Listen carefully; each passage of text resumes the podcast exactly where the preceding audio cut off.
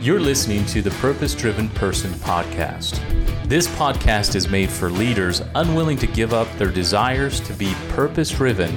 Guys, I made this show for a compass for you to have more purpose in leadership through four concepts creation, communication, collaboration, and connection in both business and in life. My name is Matthew Leland Cox. I'm the founder of Never Give Up Youth Healing Center, Never Give Up Wellness Center, and Never Give Up Foundation. You can find me at MatthewLelandCox.com. Are you ready? Well, let's do this. All right, welcome to the show. I'm so excited on this show, the Purpose Driven Person Show, that we have Annette Hines with us.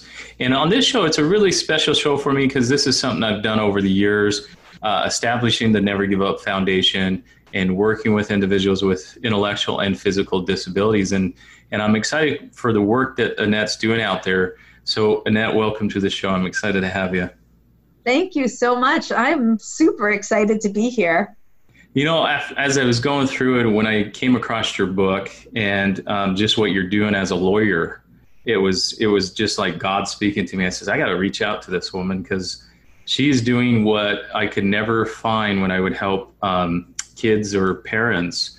Uh, let, let's give the audience a little of your background because you're an attorney in Boston. Is that right? That's right. And and tell them a little about what you do and who you are, and then we'll get it. We'll, we're going to dive into your book here.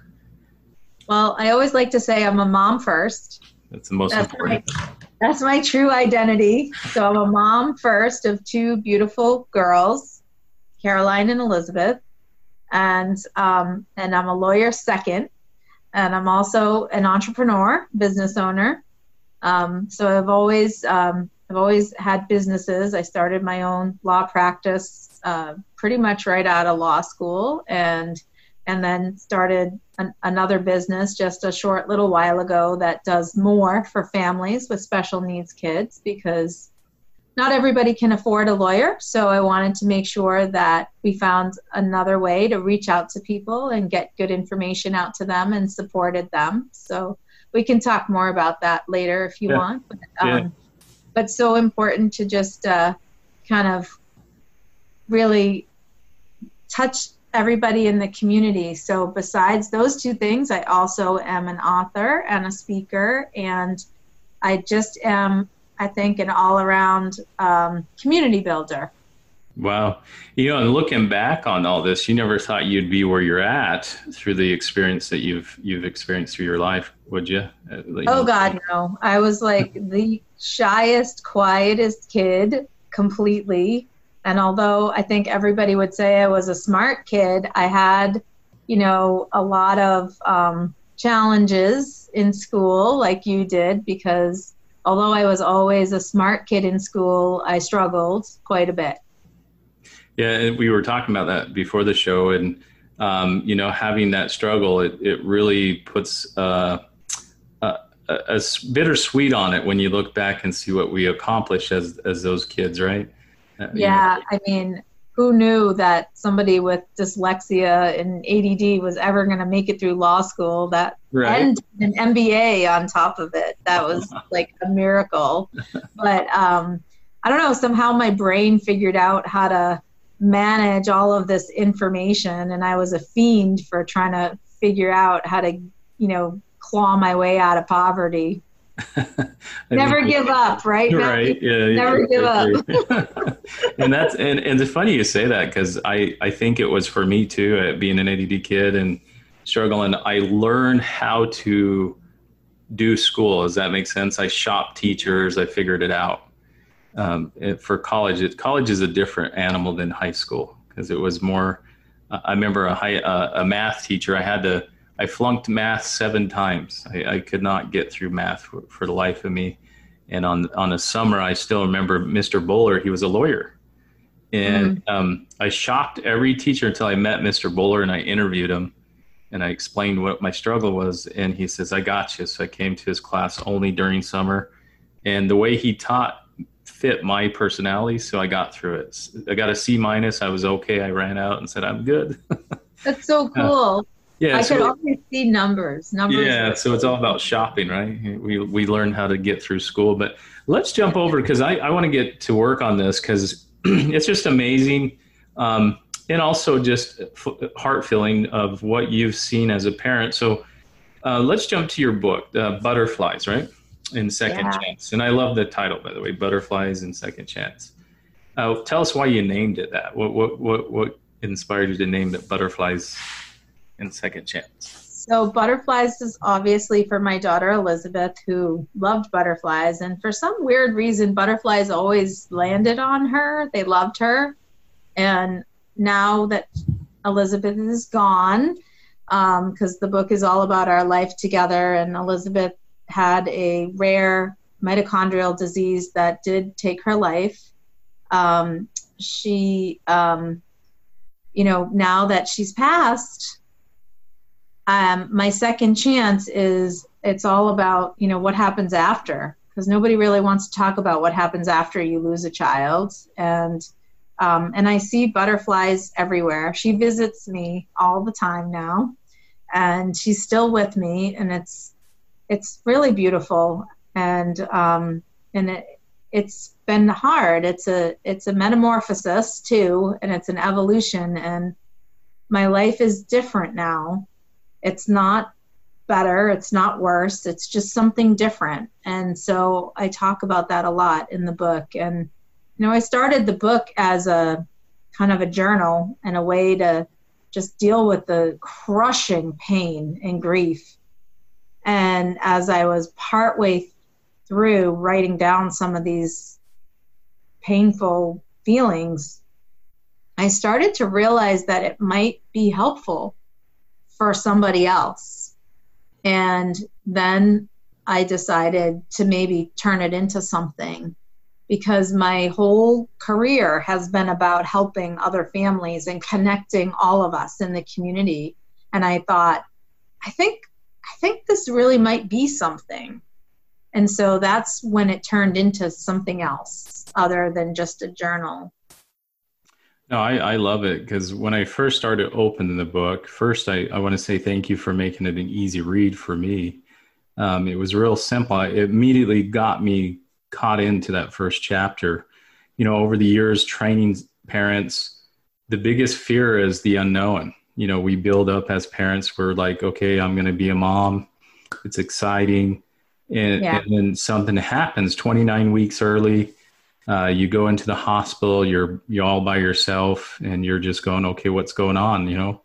Um, seems like they rushed you into the c-section. It seemed overwhelming. Tell us a little bit about that and in the book. You talked about how overwhelming that was. Well, I was a young mom, not a you know teeny tiny young mom. I mean, I was 27, so not really young, but I literally had really just gotten out of school, so I hadn't really been on my own very long, and had um, got out of school, got married. Really, um, my husband wasn't with me, and um, I went into the hospital to have a test, and the next thing I knew they told me that she had to be born and were rushing me down the hallway clothes flying i just I, I didn't feel like i had much choice everything was just kind of happening so fast and throughout that whole experience i didn't feel like i was getting a lot of information and i really needed information i needed to slow the world down. I needed to talk. I needed to process. I mean, I have that kind of neurodiverse brain, so I couldn't process what was going on around me, and it was so scary. And um, and and really just being alone and being so scared. And my I was in another state. My family was here, Boston, and we didn't have cell phones back then. so yeah you mentioned that you called everywhere pick up the phone and call anybody. I couldn't find anybody. So I thought I was having this baby by myself. hmm Um, and, you know, I'd never had an operation before, I'd never been in the hospital before. So I hadn't even gone to birthing classes yet. Like, so it was, um, it was bad. It was really scary. And nobody had told me what was going to happen to her. And so it was it was a pretty tough experience and I don't think that they were really thinking okay, so we have to let this mom know what's going to happen next and you know the anesthesiologist is going to come in and explain this and explain this like they were just sort of they went into you know doing their job mode mm-hmm. and taking care of you know business mode. And um, i honestly don't think that would happen so much today. I think they've gotten better at things today. Um, but but it was a long time ago 24 almost 25 years ago now. And um, and you know it was really more just i almost felt like a piece of meat yeah. kind of be pushed around a bit. And uh, and then when she was born there was no sound because she didn't mm-hmm. cry mm. and nobody told me that she wasn't going to cry and they weren't going to give her to me they just so they her. rushed her away because she wasn't breathing and I didn't know if she was dead, you know, like, so I, I didn't know what was happening. They were working on her somewhere else, and I had no idea what was going on. So it was really scary the whole time. Yeah, and you- finally came over and told me that they what they were doing. They were working on her and they were trying to get her on a you know ventilator and everything. So lots of just thoughts going through your head as a new mom. You're just sitting there in the hospital thinking, and you know, I want to kind of point this one out is you you said in there, um, I think it was on this one. Um, this was after she was born, and she she was with the doctor. You talked about um, her being, you know, what was happening and how you were feeling and everything. You didn't even know if if, if something was going on. And at that that point, I think you mentioned I didn't even know if I knew instead of feeling really lost, I was stuck in some kind of holding pattern or I mm-hmm. was waiting for all the weird stuff to finally end and then I can be, uh, get to work and be being a mom. Mm-hmm. Uh, tell us a little about that. I, I, I highlighted that because that was a really interesting insight. Yeah, that was, you know, as we were kind of in the NICU for so long and, you know, I was back and forth, back and forth to the NICU. I kept waiting for when was my actual motherhood going to start? That's... You know, when, when was the motherhood part going to actually start? When were they going to give me my baby? And when was I going to start living my life as a mom? You know, um, and it, it did feel like we were just in this weird in between and I've talked to so many parents who mm-hmm. have been in that, you know, in between NICU experience or whose kids have spent prolonged time in the hospital. And it is so weird and bizarre to have those caregivers, those medical caregivers in between you and your child because you don't, you're not really parenting at that point. You know, there's there's no you, there's so many decisions you don't get to make and um, you're just waiting for your life to start and, and it's weird in these few, few first chapters this all happened in a matter of just days. It's not like over but it feels it probably felt like an eternity to you as a mom right? Yeah. It, it was like being in an episode of the twilight zone. Yeah because I, I was reading i was like man this is all happening in just a matter of days but it feels so long. And you used one word in there, um, and I heard this a lot when I work with parents uh, as I spoke across country is numb. Mm. Tell us a little about that because a lot of parents would say, I just felt numb. I didn't know how to feel. And they felt guilty about feeling that way. Um, how, how do you? You don't get to bond. So I think that's mainly as you look back and you think about it later, I think that's what's happening is that you don't get that bonding time right away. So there's not there's no connection going on there yet. You know, there's no there's no um, real sensation. Mm-hmm. So you're just walking around in this weird, numb you know numbness no feeling no um, there's no um, emotion yet you don't know how to feel you don't know really what's happening and um, and there is a lot of guilt. You're always feeling guilty because you don't know if you have am i having the right emotion? Um, sh- you know should i go home and sleep? Should i be here the whole time? What's the appropriate reaction and response? You know you don't know if you're caring enough. You don't know if you're doing enough. You don't know what did i do to cause this? Am i parenting right? What's you know it, it you just you're never enough. You're never yeah. enough. And that's the beginning of the guilt trip that lasts forever and a day. Yeah. And never ends. And, and you mentioned that after going back to the room when you first went to the nicu they explained everything. You talked about that emotion then you went back up to your room and you just sat there did i do the right things? Did i make some mistakes? You started walking through your whole life saying wait, this is not what it's supposed to be like. Uh, this is not what I was preparing for. Um, what was that like? Because I hear parents all the time uh, say, "All you use the words, my intentions gone out the window. My my initial or my um, and it, uh, I think you said your your dreams, your hopes, it just hey, they're all gone. Now what? So I was one of those kids who, you know, I didn't have a really great early mm-hmm. beginning, mm-hmm. Like so many people. And I thought, if I just keep my head down, I just do what I'm told.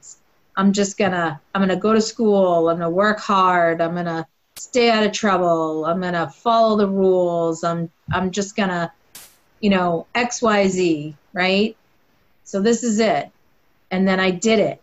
And I just I just followed those rules. I kept my head down. I went to school. I got the right jobs. I saved my money. I did this. I did that.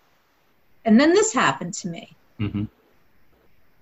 Why? It's not supposed to happen to me. Why me? Right? I was so confused.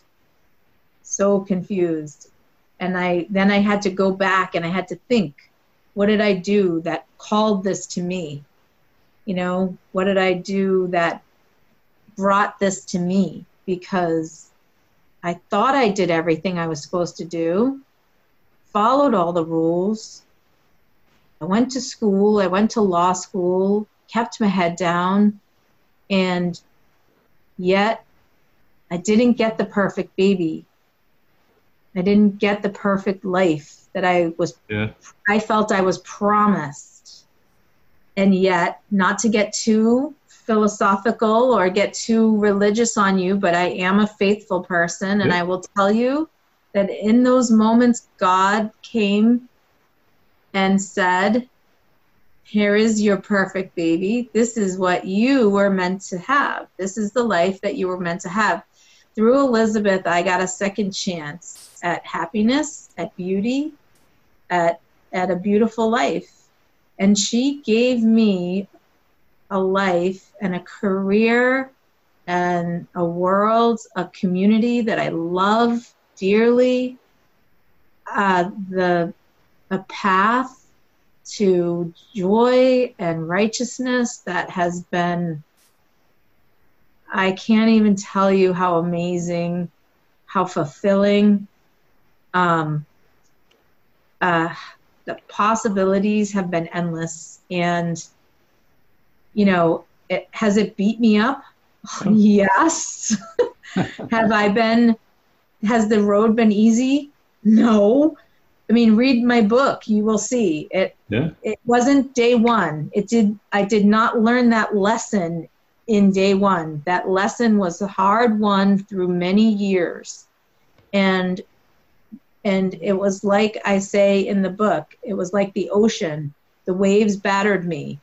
But eventually, this beautiful shoreline, you know, came through. And I am full of gratitude for yeah. those lessons that I have learned. You, and full I, of gratitude for Elizabeth having been here with me. And she's still with me.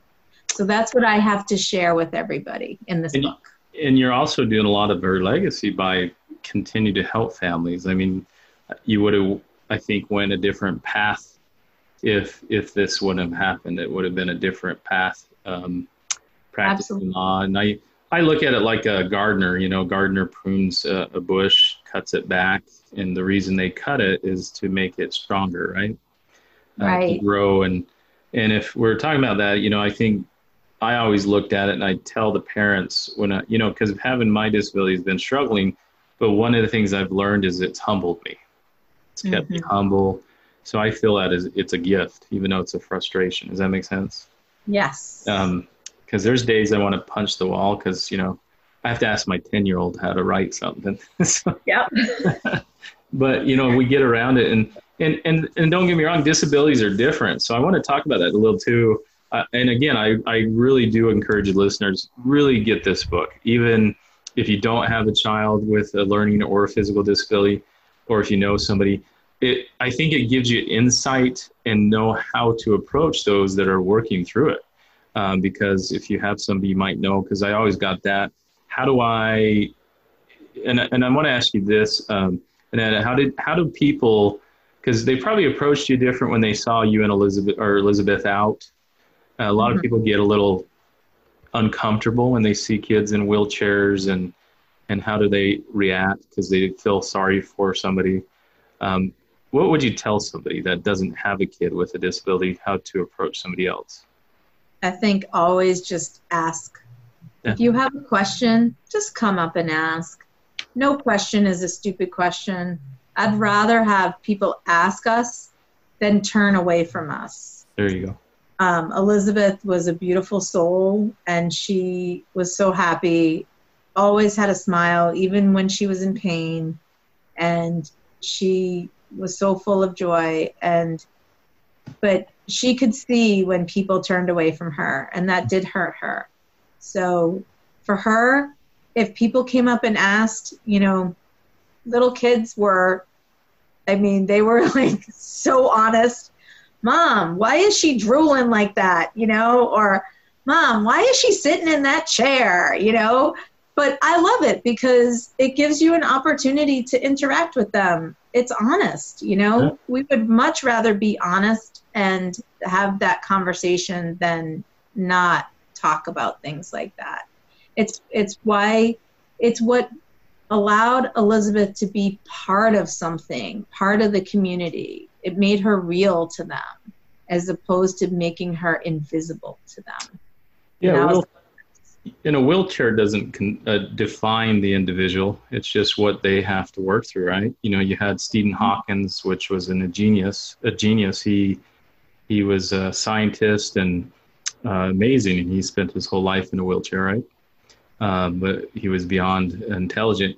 And I had a little girl when I went to one event. I remember she, I, I would do my presentation for the parents, and I'd meet with the kids one on one as a coaching session. And she came in, and she was in a wheelchair. She was paraplegic and just teenager. She, I think she was 16, and she goes, "Mr. Matt, I just want to feel like I'm normal." And I says, "Well, you tell me what that means. And I just asked her, and she she very articulate, and uh, she says, and she said that everybody looks at me different. You know, and I learned she I I always said I got taught more working with those kids, and um, yeah. than anything. Kind of chokes me up when I talk about it, but of course. Um, but what she taught me, so every time I saw somebody in a wheelchair, I, I went out of my way to say, "Hey, what's your name?" You know, because because that's all they want. They want right. to feel normal. They want to feel, and I always laughed. I says, I, I don't know what normal is, but, um, and it's tough. I mean, from the perspective of a parent to the child in the wheelchair, both are fighting a different battle, right? Mm-hmm. So what was what was Elizabeth's struggles through it? Did she ever express her frustrations to you?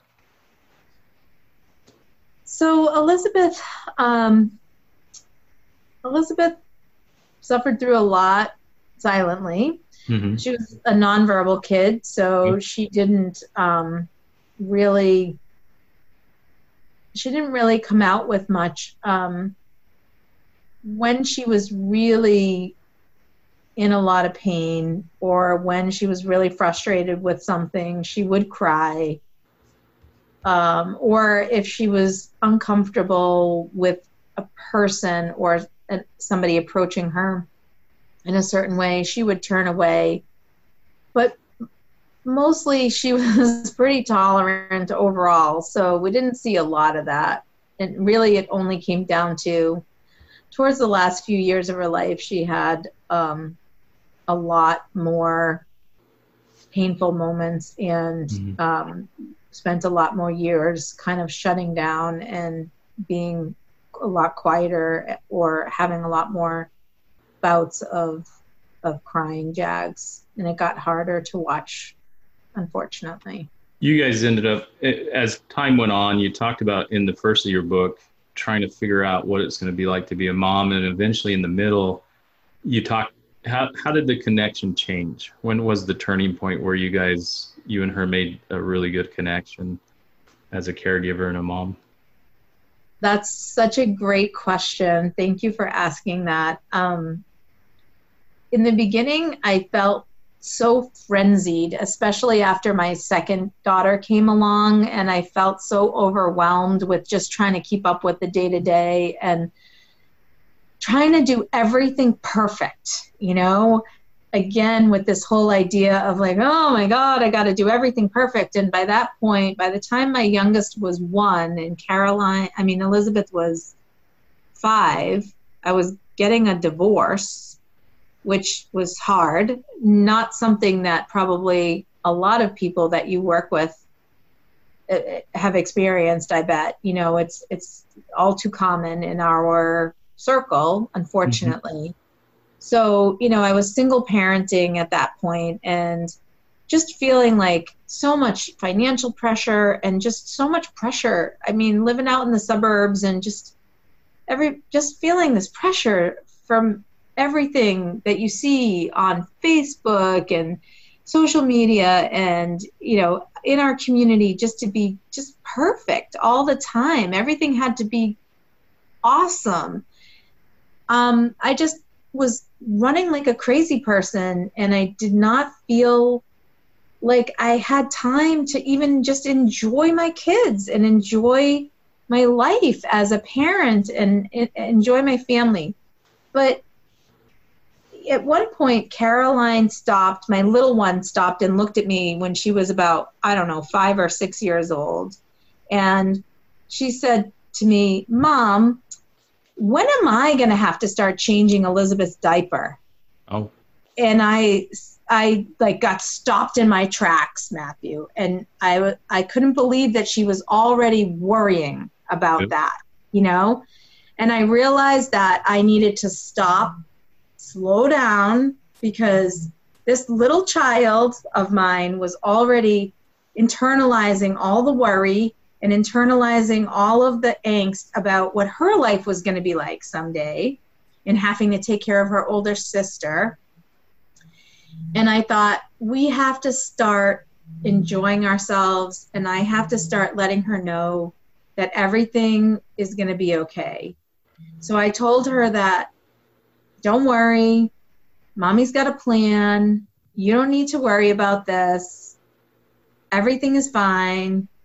I was lying through my teeth. I had no plan. I had no idea. But at that point, I, I decided, and it took me a few years, but I decided that I was going to start enjoying my kids, enjoying mm-hmm. my family, and doing more stuff with them. And that was sort of our middle years where things really calmed down for a while. And I'll tell you something, it came at great cost because I worked less. Frankly, I spent more money than I had. I, I ran up a little bit of debt. Um, but I, I, you know, I spent a lot of time with Caroline one on one because she needed it. I spent a lot of time with Elizabeth one on one. And we spent we did day trips, we did overnight trips, we we had time by our pool and th- these are the pictures in the book that I show you. I like I, I made a concerted effort to just be mom and spend time with my kids because we were on a hamster wheel and I just got off at that point. And I, I really appreciate you asking that question because that was a lesson hard learned and that I really go around the country telling other moms and other parents about right now. Well, and I think it's too, and and you can speak to this as well as is a lot of parents. Um, the the kid with the disability, if it's a intellectual, physical, uh, whatever it is, they get a lot of the attention in the home, right? So the caregiver yeah. is constantly, and especially in in Elizabeth's case, she was uh, you know bound in a chair, and so the the caregiving's a lot more. Right. And so the second child or third or fourth in the home get they know that all the focus is on that child. Right. And so that's why Caroline and I saw that a lot uh, as well. and I think you're answering that question for parents. You you just got to slow down and give the attention to the other kids because at the end of the day, yes, as a family. So how did Carolina deal with that? Did you have conversations with her constantly? that this is what our life is. We take care of Elizabeth, but you're just as important. Yes. Everybody's important. And you have to do it at an age appropriate level. Yes. You know, depending on, you know, everybody's age and under, under ability to understand just like when when they're 5 or 6 and they're worrying about hmm. when they're going to have to take over responsibility.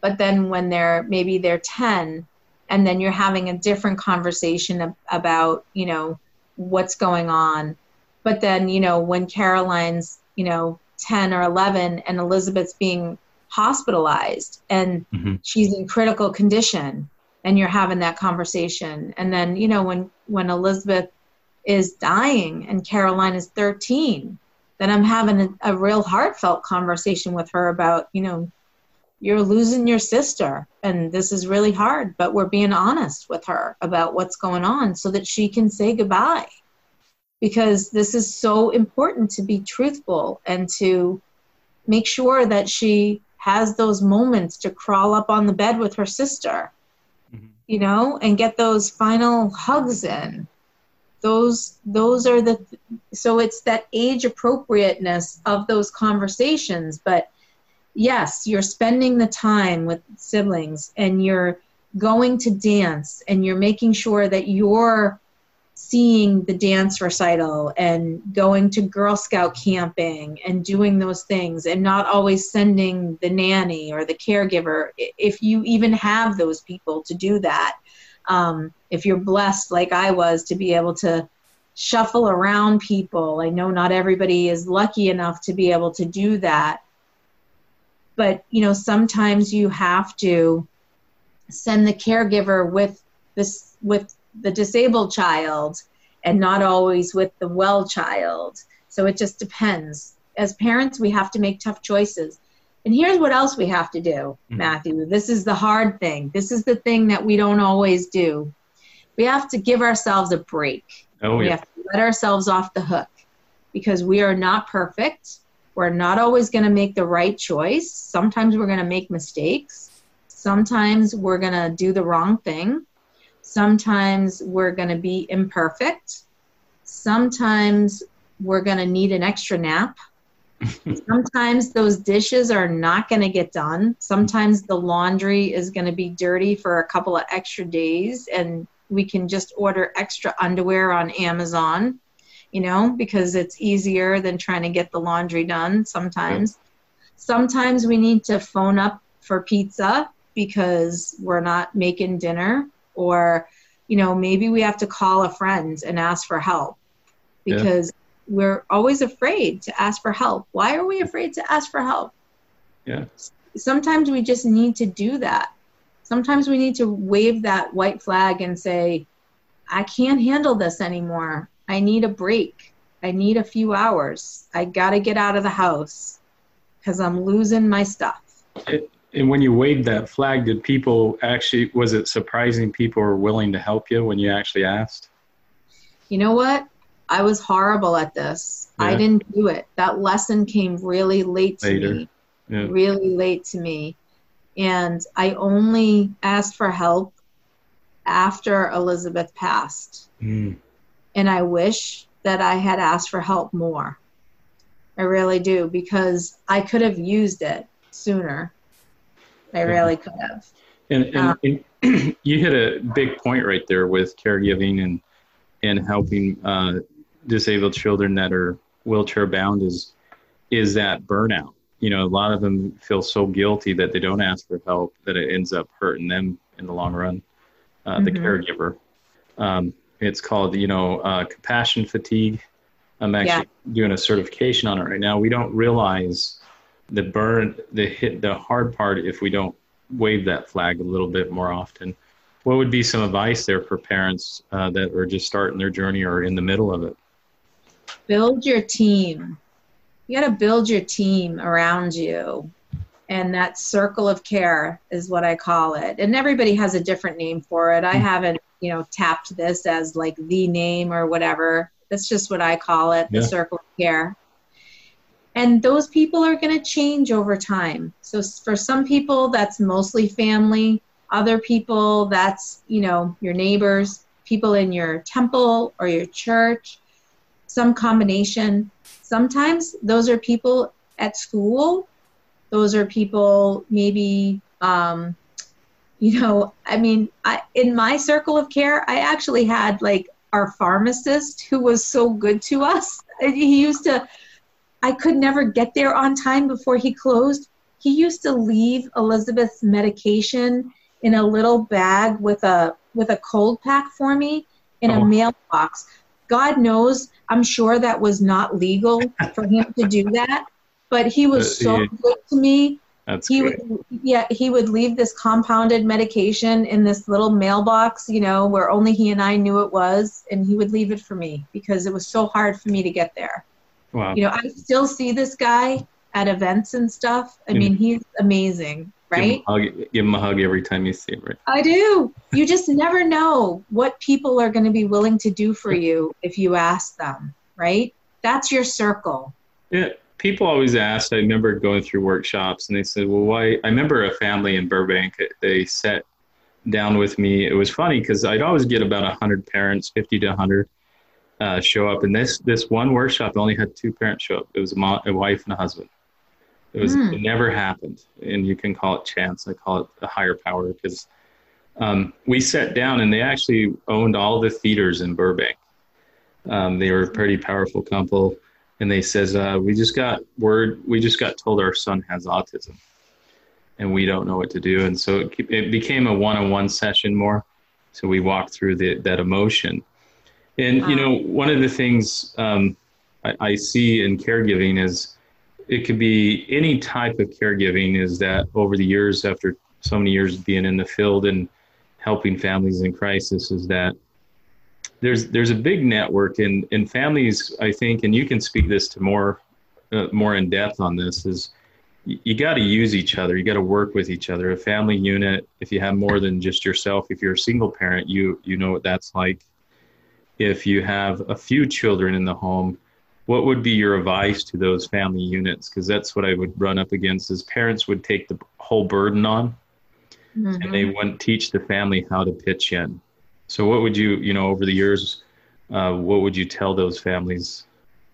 If you have multiple kids with special needs? Or just family, if maybe it's one child with special needs, do you start teaching the family to help pitch in and take care of stuff so that not one person gets burned out?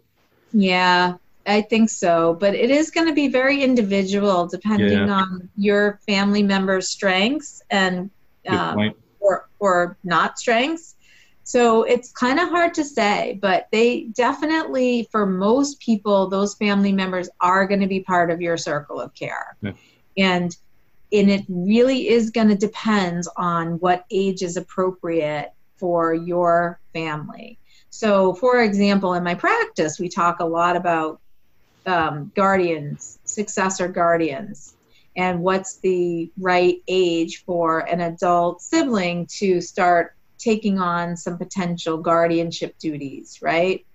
But that is so different depending on that person, that sibling, because you know not everybody is ready at 20 or 25 and you know what's going on in their life and what's their personality like and how uh, responsible are they and so are we talking about physical hands-on caregiving versus just emotional support versus just decision making so many considerations and sometimes it can really help for parents to start writing out what we call a letter of intent. Mm. So, Matthew, this is something that I recommend for yeah, parents to start doing at an early age is to start a letter of intent. And it can start very, very small because this is a hard thing to do.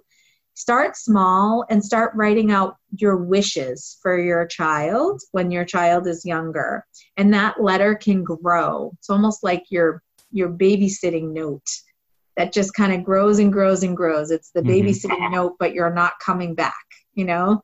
So you start with the things like, you know, all your wishes for your child, uh, um, you know, the things that they like and the things that they don't like. And, you know, oh, yes, you've got your typical things like your medication list and that sort of thing. But then all of the stuff like, oh, the doctors that you never want them to go back to and the ones that you really love. And, you know, this you know my kid loves trains and this is the blankie that keeps them calm and and then it just kind of goes on for there. And then you know well how do i see them when they grow up? And you know i really want them to have a job do you know and and i i kind of think that they're going to want to go to college someday but they're going to need this kind of support. And this is what i mean by that letter just kind of grows and evolves over time.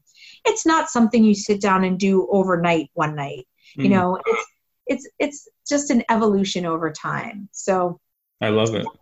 That letter of intent is a good place to start. And then eventually, when you think about and you look at that letter of intent, you start to realize what kind of person or people you're going to need to support your child because it starts to be clear what the needs of your child are. And then your circle starts to starts to show up for you. So you kind of manifest it so where you're you're kind of working through it. And that's huge. I, i've never you know working with a lot of families with ieps i've never used that tactic. That would be a good letter to start. Letter of intent. And then um, the other thing that people do once your child is older and they're an mm-hmm. adult mm-hmm. is they uh, you start using a technique called person-centered planning. Oh we use that. Yep. Yep. Yeah so person that you're uh, and, it, and it's important whatever the person it's individual for that individual um, mm-hmm. because every treatment is different every plan is different. Right. so well this has been great. So the book I, I want you where can they go get it? Because they need to read it i'm just telling you. So where can they go get thank it? Thank you. Well thank you so much for for um, bringing me on and oh, talking about the book. It was a labor of love for sure. Yeah. um, it's on Amazon. It's probably the easiest place, but you can get it anywhere else that books are sold. Um, mm-hmm. So Amazon's the easiest, and I, I guess that's. And if they have any, you you said you had an organization. What where can they find your your organization that you created? specialneedscompanies.com is the easiest place to connect with me and i'm on all the social channels. I'm on twitter and i'm on facebook and um, but specialneedscompanies.com you can find all of my social channels there. Um, we give out and um, connect with a lot of free resources so um, and we do have connection and resources all over the country. So just because we are in Massachusetts, do not think that we don't have resources for you wherever you are. Uh, my podcast is listened to all over the world. So we do um, have topics for families everywhere. So that's been fun. I've been podcasting not as long as you. I think your podcast has been out for a while. Mine's only been since last year. So Mine's been off and on, but it's been fun.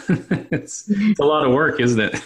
it is, but it's it's a yeah. favorite thing of mine to do. It's so fun connecting with everybody. I love it. It's just a great way to get information out to people. It is, and you know, I just I'm I want to you know in the show I'm going to ask you to give some three things that you can give to parents as you've been out speaking but just take a minute and just say thank you so much for writing this book because parents need to hear the uh, raw emotions that you share in the book. Um, yeah. yeah, and it's been not a- always pretty, but it is honest, and I do hope that it helps.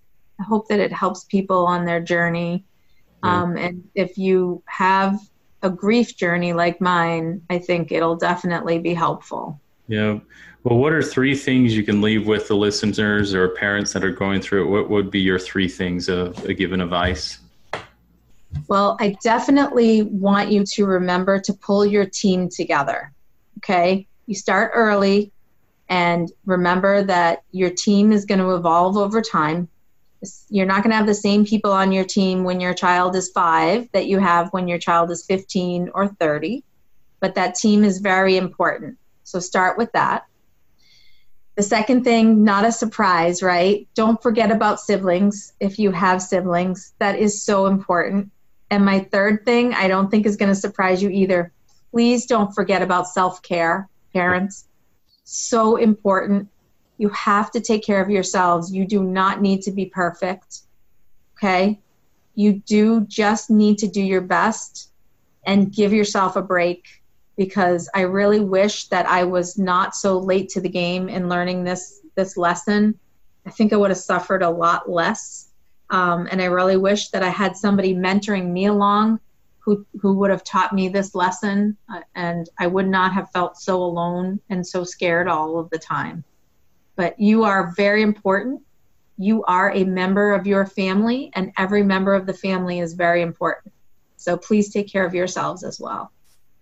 Well, thank you so much. And we're going to have you back on because I'm going to have you on and answer lawyer questions and all sorts of fun things. But uh, beautiful book. And again, if you're listening, go get this book. It is truly somebody that is purpose driven that wrote it from the ends of experiencing what she experienced. But the biggest beauty is, like she says, she keeps seeing butterflies. Elizabeth is with her. And it, you can't miss the heart filled uh, story throughout the book and um, if you're listening, you know, go and check out iTunes, check out other episodes. But we're going to be posting this episode here coming up, and you'll be basically helping us push out this information, share with those that you know can use it. And if you're always listening, continue to work on you, be purpose driven, and don't give up. And if you have any questions, let us know what we can do for you. Till next time, continue to be you and don't give up on yourself and those around you. Take care.